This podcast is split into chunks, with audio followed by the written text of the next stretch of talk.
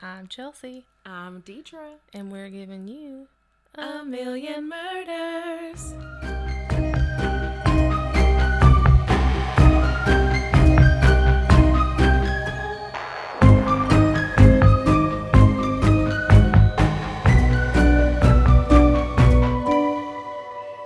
Hmm. Okay, so today is going to be a little different from what we cover. Yes. Um, the title of this is called "The Man Who Faked His Own Death." Ooh, So, I live. no murders or anything like that. It's a little different, but it was interesting. So I was like, "Ooh, I think I'm gonna cover this." Yes, still true crime. Yeah. Probably. Sounds like yeah. it's going to be. So today I'm going to be telling you all a crazy story of a man, and this man's name is John Darwin. So John was born August 14th, 1950 in Durham, which is a country in northeast England. He lived there most of his life and his adult years. He was actually a math and science teacher. Hmm. After he went off to work at a bank and lastly got a job as a prison guard at the HMP Holmes House Prison. In 1973, he met his soon to be wife, Anne. And two years after they met, they married, had two kids named Mark and Anthony. Anne was born on March 7th of 1952, and there's pretty much, well, pretty limited information about her. Mm-hmm. And it's believed that she was born and raised in Northeast England as well. And while she was married to John, she worked many years as a receptionist as at a physician's office. So, in addition to their individual jobs, they also wanted to become rich in real estate. Hmm, okay. You know, many people actually do become millionaires, billionaires, whatever, through through real estate, and it can be really hard to do that, but it is done. If it's done right, it can be very successful. Mm-hmm. Oh, yeah. So John was one of those people who definitely measured his success and other people's success by wealth. Uh, Yeah. So it wasn't surprising that he had an interest in real estate and dreamed of making it big. By the time John and Anne were actually ready to start investing, they were looking for places in northeast England, and their sons at this point were just grown adults living, you know, out of the house. Um, they really went in on the real estate thing, and they actually bought 12 different properties all around Seaton, Carew, and obviously they're going to rent these properties, you know, out and hopefully profit from them. So several of the properties they owned were actually right next to each other, but unfortunately, all of this didn't go as well for John and Anne. They quickly began losing money and racked up about question. So this is obviously in England. Um, and when they like go into details about like money wise, they say like 700 pounds. Mm-hmm. They quickly began losing money and racked up about 7,000 pounds in debt. And pounds in US is a dollar eighteen a pound. Well, a pound there is a dollar eighteen here. right. Yeah. So if something is a dollar eighteen here, It's it a would pound. be a pound over there, and vice versa. Yeah. Okay, I got confused. I had to have Deidre's help. so, eh, okay, so and that's mainly because the rent that they were charging wasn't enough to cover their mortgage.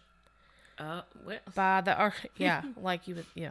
So by the early 2000s, they were nearing bankruptcy, and in mid-March of 2002, John and Ann were denied a 20,000 pound loan, and it became clear that they were going to need to declare bankruptcy at that point. But that's when John came up with a plan to free them from all of their troubles rather than face the consequences of their own actions. oh no. John decided that it would be a good idea to fake his own death. This would allow his wife, Anne, to collect on his life insurance policy and pensions, and then they could pay off their debt. And not only that, but there were there would be money left over for them to live comfortably. So, some people believe that Anne was on board with this plan from the beginning, making her equally, you know, Mm-hmm. culpable Yeah. in a crime, although she had many supporters believe that she was bullied into this plan by John and it felt and she felt obligated to go along with it. But either way, it's undeniable that she was in some way complicit into the scam Right. or in this scam. She's a part of it somehow. yes. Yeah. So it all began on March 21st. It all began on March 21st, 2002. John decided that it would be a good idea to disappear from a canoe. He decides he's going to paddle out in his canoe into the sea and disappear. Sounds good plan, huh? Okay. But in reality, he would just paddle back to shore, stage his appearance, hope no one saw him come out of the water, you know. Uh huh. So you would obviously want to plan this on a day with pretty bad weather. You know, that's really going to sell the story. Like, oh, like it was hurricane weather and like, you know, more, make it more believable. Yeah. Yeah. Yeah. Well, the, that day wasn't that like that bad of a bad weather. Uh, it wasn't too stormy, you know, and there were waves, or the waves were just a little choppy. But he felt like it was believable enough that he got into some type of accident and cost him his life. mm-hmm. A neighbor of theirs actually saw him paddling out, and he remembered that it wasn't the best weather to be taking, you know, your canoe out into the water, but it didn't really make sense to him, you know, so he was just like, whatever, he's grown, so he went about his day. Which that that wasn't in the plan, but that was a pretty Yeah. That worked out well for him. yeah, like Yeah. oh yeah, the night you know the neighbors seen him going out there, so like at the end of the day when they find the stuff, it's like they've got a witness like yeah they we seen him go out there. Yeah. Yeah. But yeah, I was like, huh. So before paddling out to sea, John calls Anne while she's at work. And there are four calls in total where he told her exactly what the plan was, what her part would be, and where to pick him up, where she would take him, and what she would do after. And then after their calls, he hangs up with her, grabs his canoe, starts paddling out to sea, just about as far as where the naked eye can't see anymore. Then he makes a sharp right turn and makes his way to the North Gare Beach, which is in Seaton Carew, and that's where Anne was instructed to pick him up at approximately 7 o'clock. Hmm. Okay. So when he got to their car in the North Gare parking lot, he was wearing black jeans, a black jacket, black hat, and he also had a sack with all the things that he needed to make his disappearance. Just, I just thought that was funny because like everything was black, like Yes. Like he's stealth mode out there. So then he drives, or then she drives him about 40 minutes away to the Durham Railroad Station. His plan was to spend about a month in the Lake District on the northwest side of England. And before he takes off, he tells Anne that she is to call the prison, because that's where he works. Act like everything's normal, ask to speak to him. You know, this, and then this will draw suspicion that he never came to work that day. So then at 9:30 p.m. that night, March 21st, she calls up 911 and tells them that her 50-year-old husband John Darwin is missing. So now a massive search has began very sh- very shortly after this call. So around 1 a.m. on March 22nd, which is my mother's birthday, that didn't waste no time, or they didn't waste no time, which that shouldn't, you know, they shouldn't waste time if someone's Right. Yeah. you know. No time to be wasted. So, before they went out and started looking for John, five boats from the Royal National Lifeboat Institution, two Coast Guard teams, a police aircraft, and a team of police officers scoured the sea for any sign of John and his canoe. So, this went on for about four days, and the search team covered 200 square miles of sea. It cost the government over a thousand pounds to conduct this search, and all they could find was a paddle. Mm. So it wasn't until March 7th of 2002 that the canoe washed up on the shore.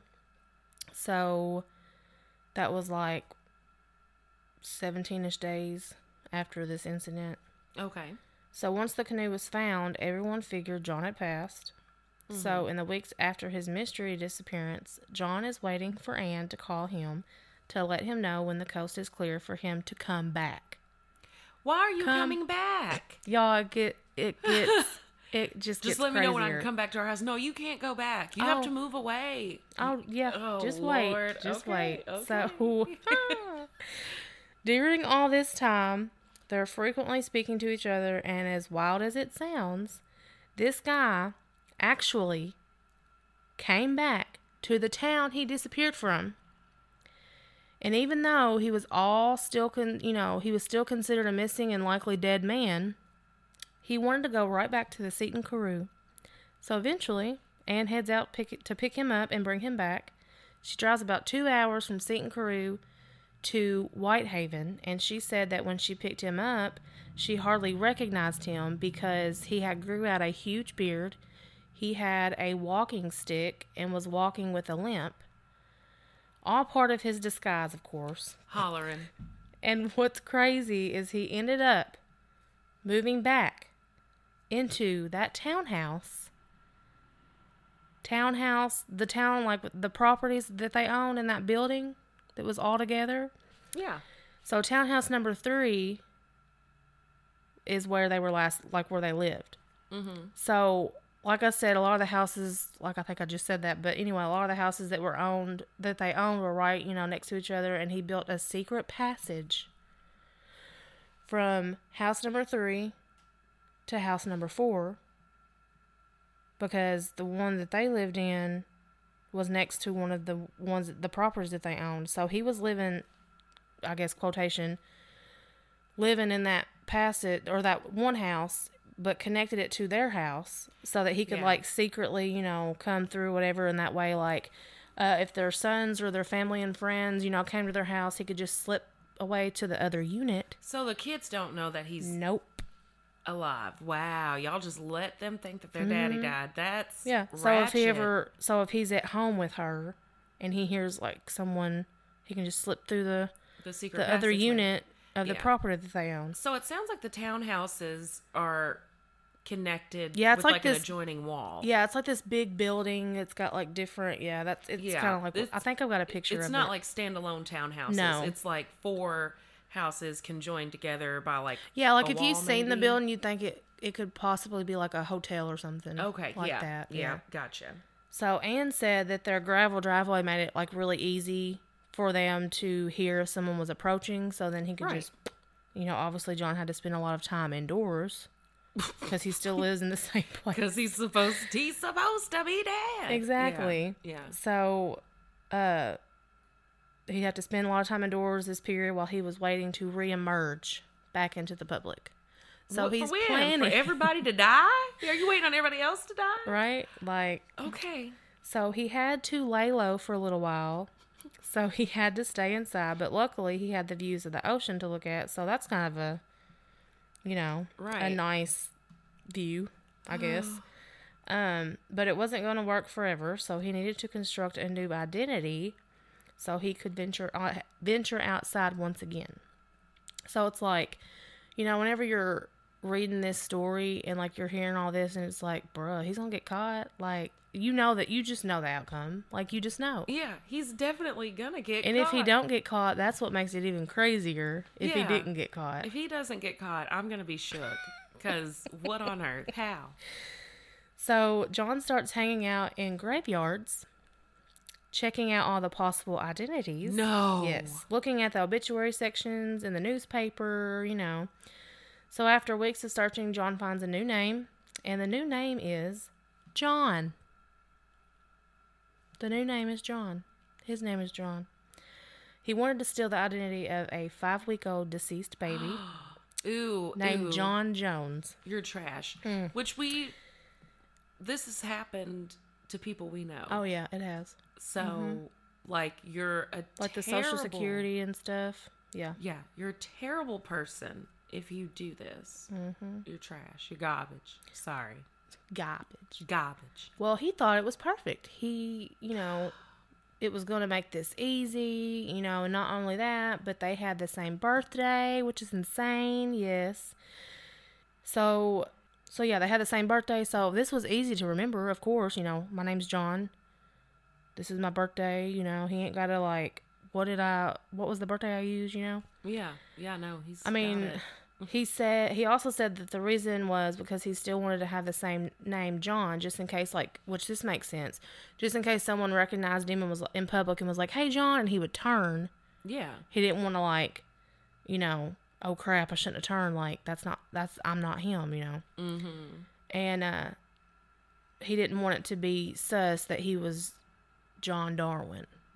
So he was like, "Oh, this is perfect. Here's a here's a deceased person named John, and that we have the same birthday. So if I'm out in public and someone's like John, and you look and it's like, oh crap, you know, now I'm figured out. Do I know So it makes No, sense, I'm but it's still it, it makes sense, but it's real, real, real crappy. Yeah. So John was able to get a copy of John Jones' birth certificate, and from and from there, he was all set for his new identity. He said that he used someone deceased because he didn't want to ruin somebody else's life, and like,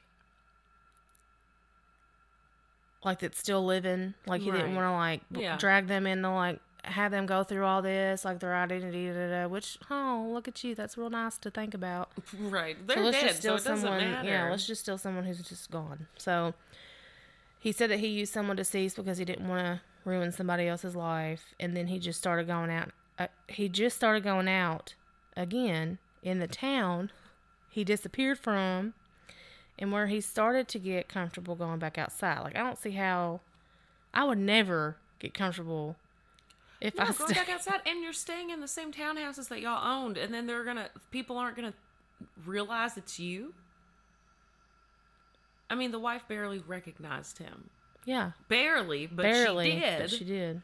Who's to say these townspeople? They probably lived here their whole life, and they're just they just go pretend like people aren't gonna know who he is. Oh Lord, So he spent most of his time at the beach where there's all kinds of people yeah, and the library. He ends up getting a library card with his new identity right. and then uses the library card to get a passport. John clearly felt confident that he wouldn't get caught because he ended up using all. He ended up. Okay, are y'all ready for this? Because I don't think you are. he ended up using his real home address Stop it. where he lived with Anne on his passport. Why? On his passport. Why? Bruh. I'm just. You did so much to cover your tracks, and then you're just gonna do dumb stuff like this. Mhm. Same address. So, So, uh, okay, okay. so in April of 2003, about a year or so after he disappears, he is declared dead officially. What's sad is another family member actually had to break the news to her sons, the mother, who had no idea that the whole time her fa- that their father was not only alive but still living at home with their mother who's also lying. Mm-hmm. So the police and the financial institutions decided there was enough evidence to support John's death. And so, are y'all ready for this? So wait, someone else had to tell the parent, the kids, that Yeah, their dad had died yes. because now it's about to be. He's about to be declared legally dead. Mm-hmm. Okay. So now I'm about to tell y'all Lord, I how much money that she's getting, and it's insane. Like I, cause I I was reading, I was like, dang, oh my, oh my god. I Yeah. was just like baffled. I was like, dang, that's a lot of dough, yo. So she was able to, let me see. Okay. Anne was able to use his death certificate to access his 25,000 pound life insurance policy. uh huh. She was able to access his 25,000 pound teacher's pension and his 58,000 pound prison service pension, a 4,000 pound payment from the Department of Work and Pensions, and another 137,000 pound from a Norwich Union mortgage insurance policy. Yeah. So he's got like what a hundred and So much dough, more than a more thousand dollars in no, just in insurance. Oh yeah, policies, Mhm. and then the pensions. So yeah, they're like like- well over two hundred. Fifty Thousand one hundred eight thousand plus, one hundred eight thousand plus a hundred, one hundred and twelve thousand plus one hundred thirty-seven thousand is how much they had. Yeah. So yeah, I was like, dang. So Um, forty nine. Well, in the beginning, Anne collected two hundred and forty-nine thousand pounds of all. hundred. I forgot the hundred thousand. I forgot hundred and eight, or whatever you said. Anyway, So she was able to collect 249,000 pounds of all of it, which was based on a lie Right. that her husband was dead. mm-hmm. So at this point, many of their debts were paid or forgiven, which allowed them to breathe a little easier. and John keeps living his life. Leaving the house pretty frequently, trying to stay under wraps, but eventually someone's going to see him. Yes. I mean, they've got to.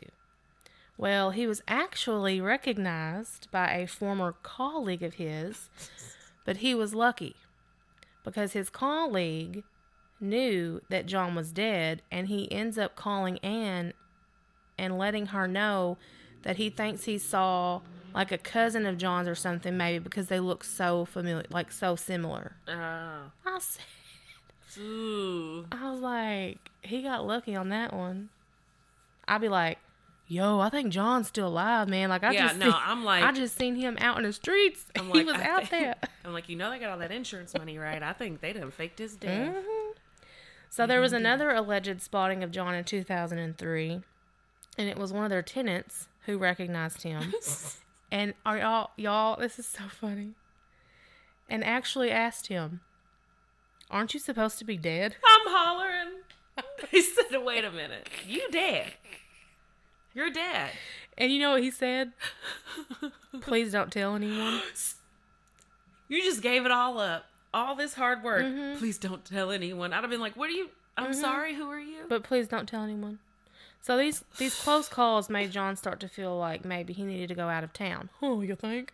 yeah, no, that wasn't a close call. You, you, you were found out. Yeah, you and then you gave into it. Yeah. I was like, bruh, that tenant was like, aren't you supposed to be dead? That's a, that's something that we would say if, Yes. if that happened to us. Like, uh. Aren't you supposed to be dead? So during this time indoors, John got very involved in an online fantasy life game called Asheron's. I think that's how you say it. Asheron's Call.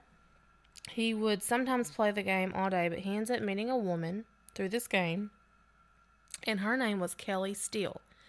Kelly was a married mother living in Kansas City, and although they never developed a romantic relationship, they did develop a friendship that led to a business proposal. He needs to get he needs to stop with these businesses because he ain't they ain't doing something right because they just be getting in debt anyway. So he's talking to a lady in Kansas City, Kansas or Missouri. Yeah, through this Asher Asheron's call game. Okay. Um, but it wasn't like anything romantic. It was just like a friendship, whatever. Uh huh. So John, yeah.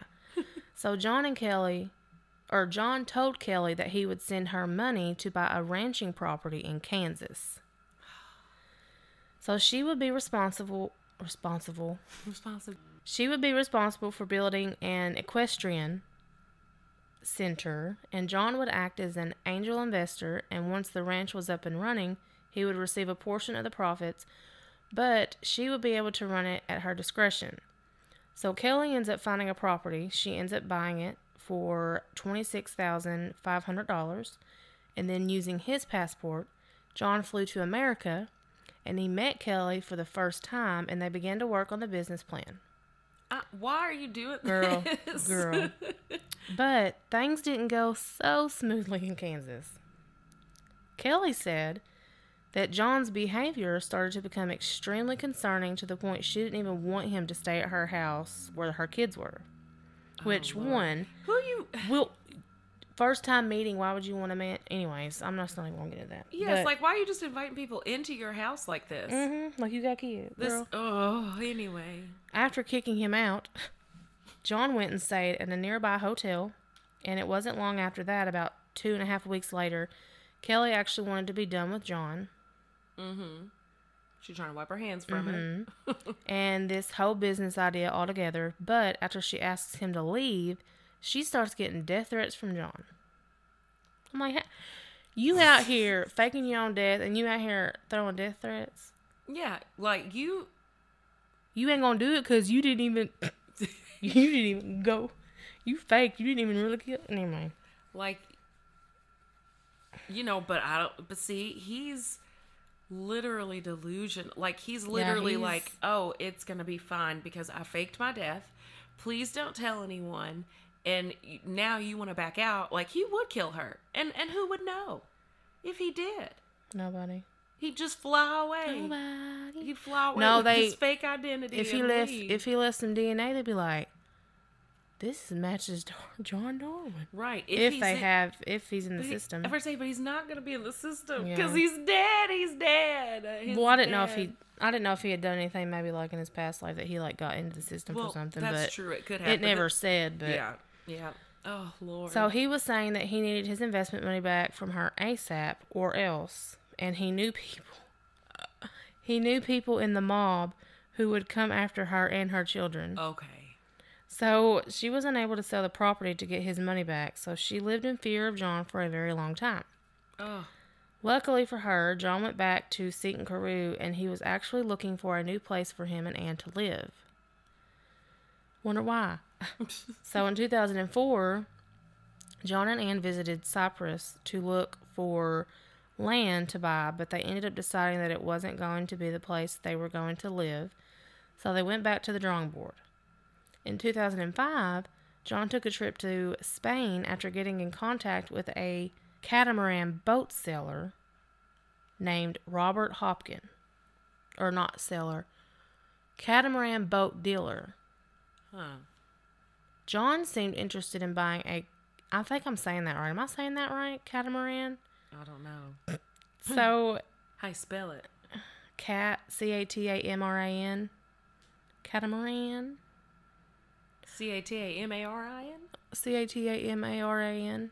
Oh yeah, that sounds right. Catamaran. Look, Aaron listened to one of our episodes and he said, he looked straight at me in my eye and he was like, You need to learn how to pronounce words right. I said, Look, I know, I know, but I never will. It's just, I just never will. So I'm just going to say catamaran. Yeah, that's right. Catamaran. Yeah. Mm, look at me. So John seemed interested in buying a catamaran large enough for the couple to live in full time. Yeah. So Robert had a boat that seemed perfect for what John and Anne were looking for. It cost around sixty thousand pounds, but had some work that needed to be done. And of course, John was able to negotiate the boat down to half of what they wanted for it, so thirty thousand pounds for it instead.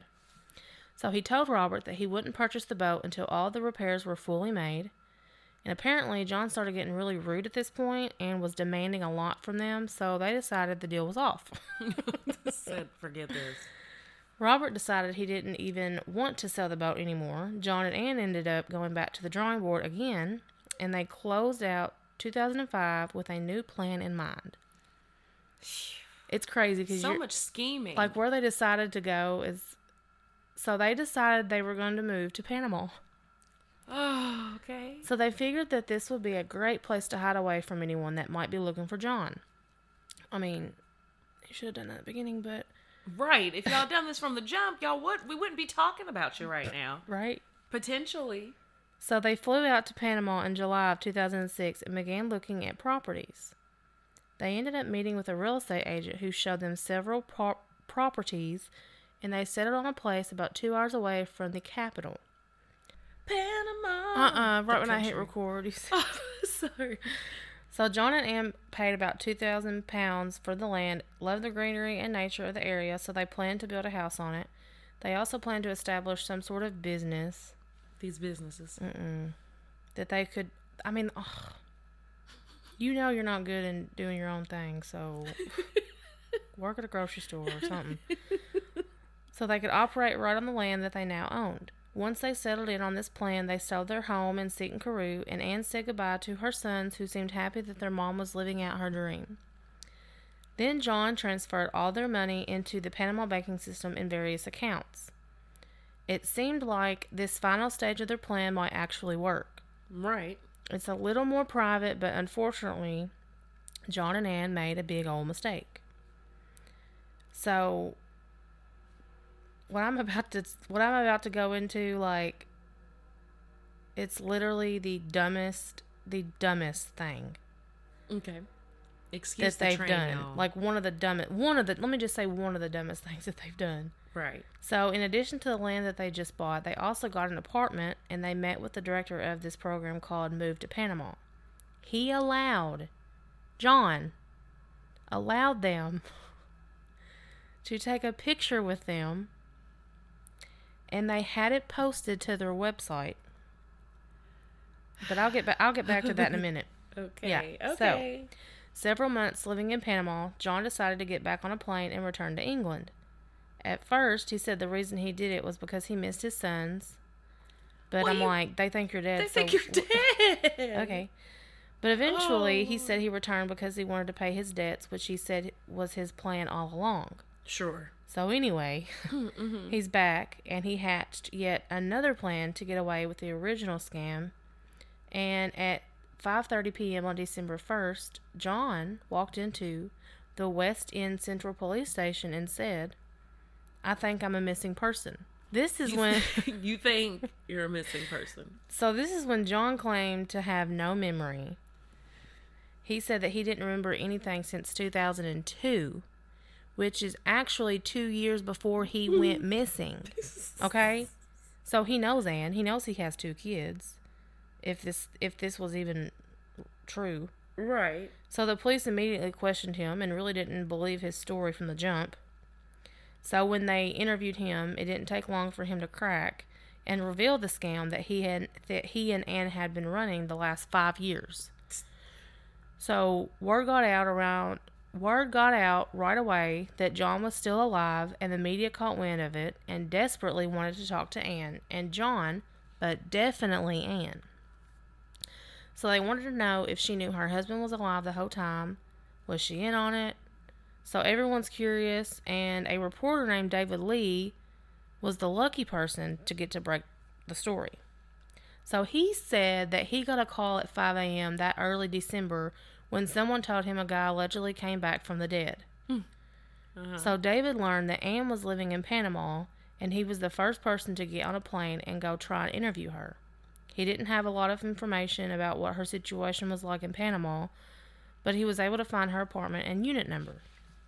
David went and knocked on the door, got no answer, waited a little while, and eventually came to the conclusion that she just wasn't living there or wasn't there at the time. Mm-hmm. Just as he was going to leave, he heard a voice on the other side of the door, and it was Anne asking him what he wanted. That's when David told her that her husband was found still alive. So Anne invites him in and acts surprised to hear that her husband's not dead.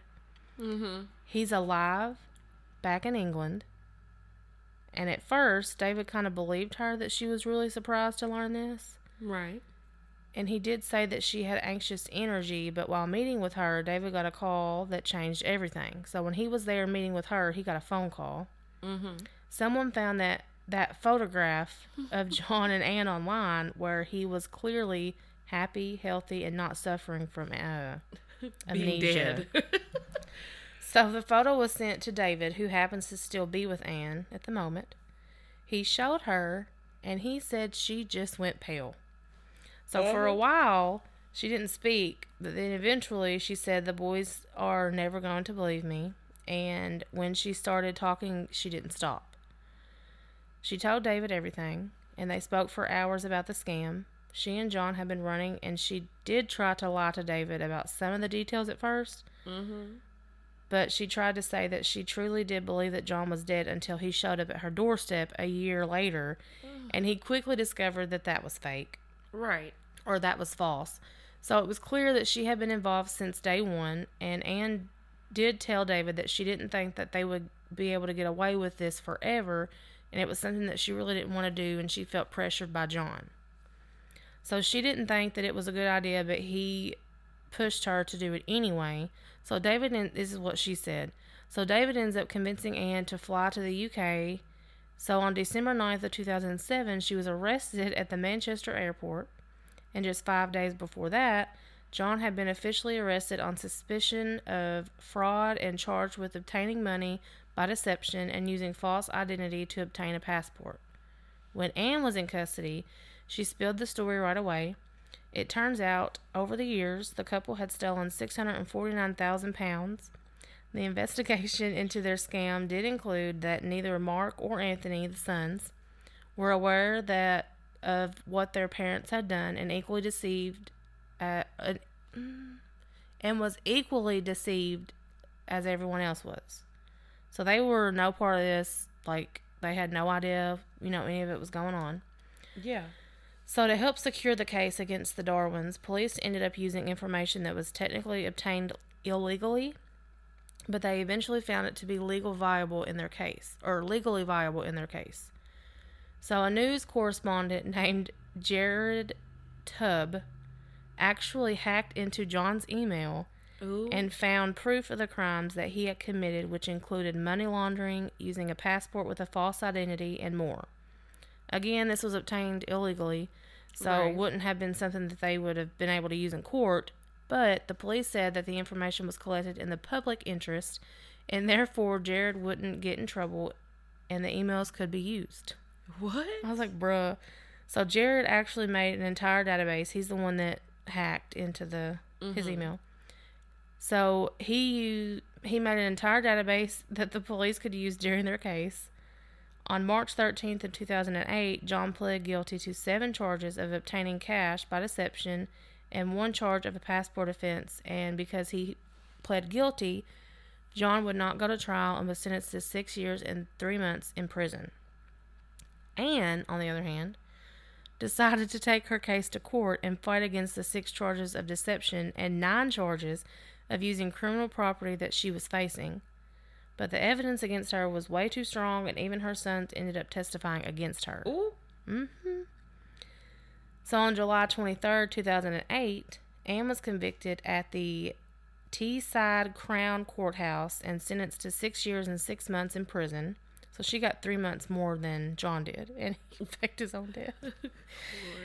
In the end of all their assets, in the end, all their assets were seized, even their apartment and the land that they owned in Panama, and they ended up finding money in six different bank accounts.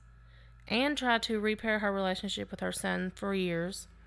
She suffered from depression after this, and eventually her children came around to forgive her, which was great for her, but they never forgave John. So John and Anne were both released from prison in 2011. John on January 18th and Anne on March 9th. So Anne decided to leave John, and then not even a year after he was released from prison, John was arrested once again. Stop it. This time at the Newcastle airport after he came back to the UK from Ukraine. Given his criminal history, he was not authorized to take this trip, but he did it anyway. I was about to say, why do you go to Ukraine for? Mhm. He went to Ukraine to meet with a woman named Anna, who mm-hmm. is a mail order bride.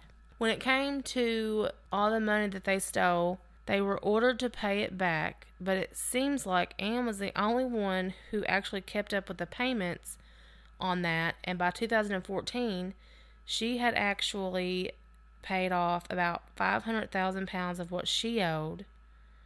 Dang. But John, on the other hand, only paid 122 pounds of the 687,000 pounds that he owed.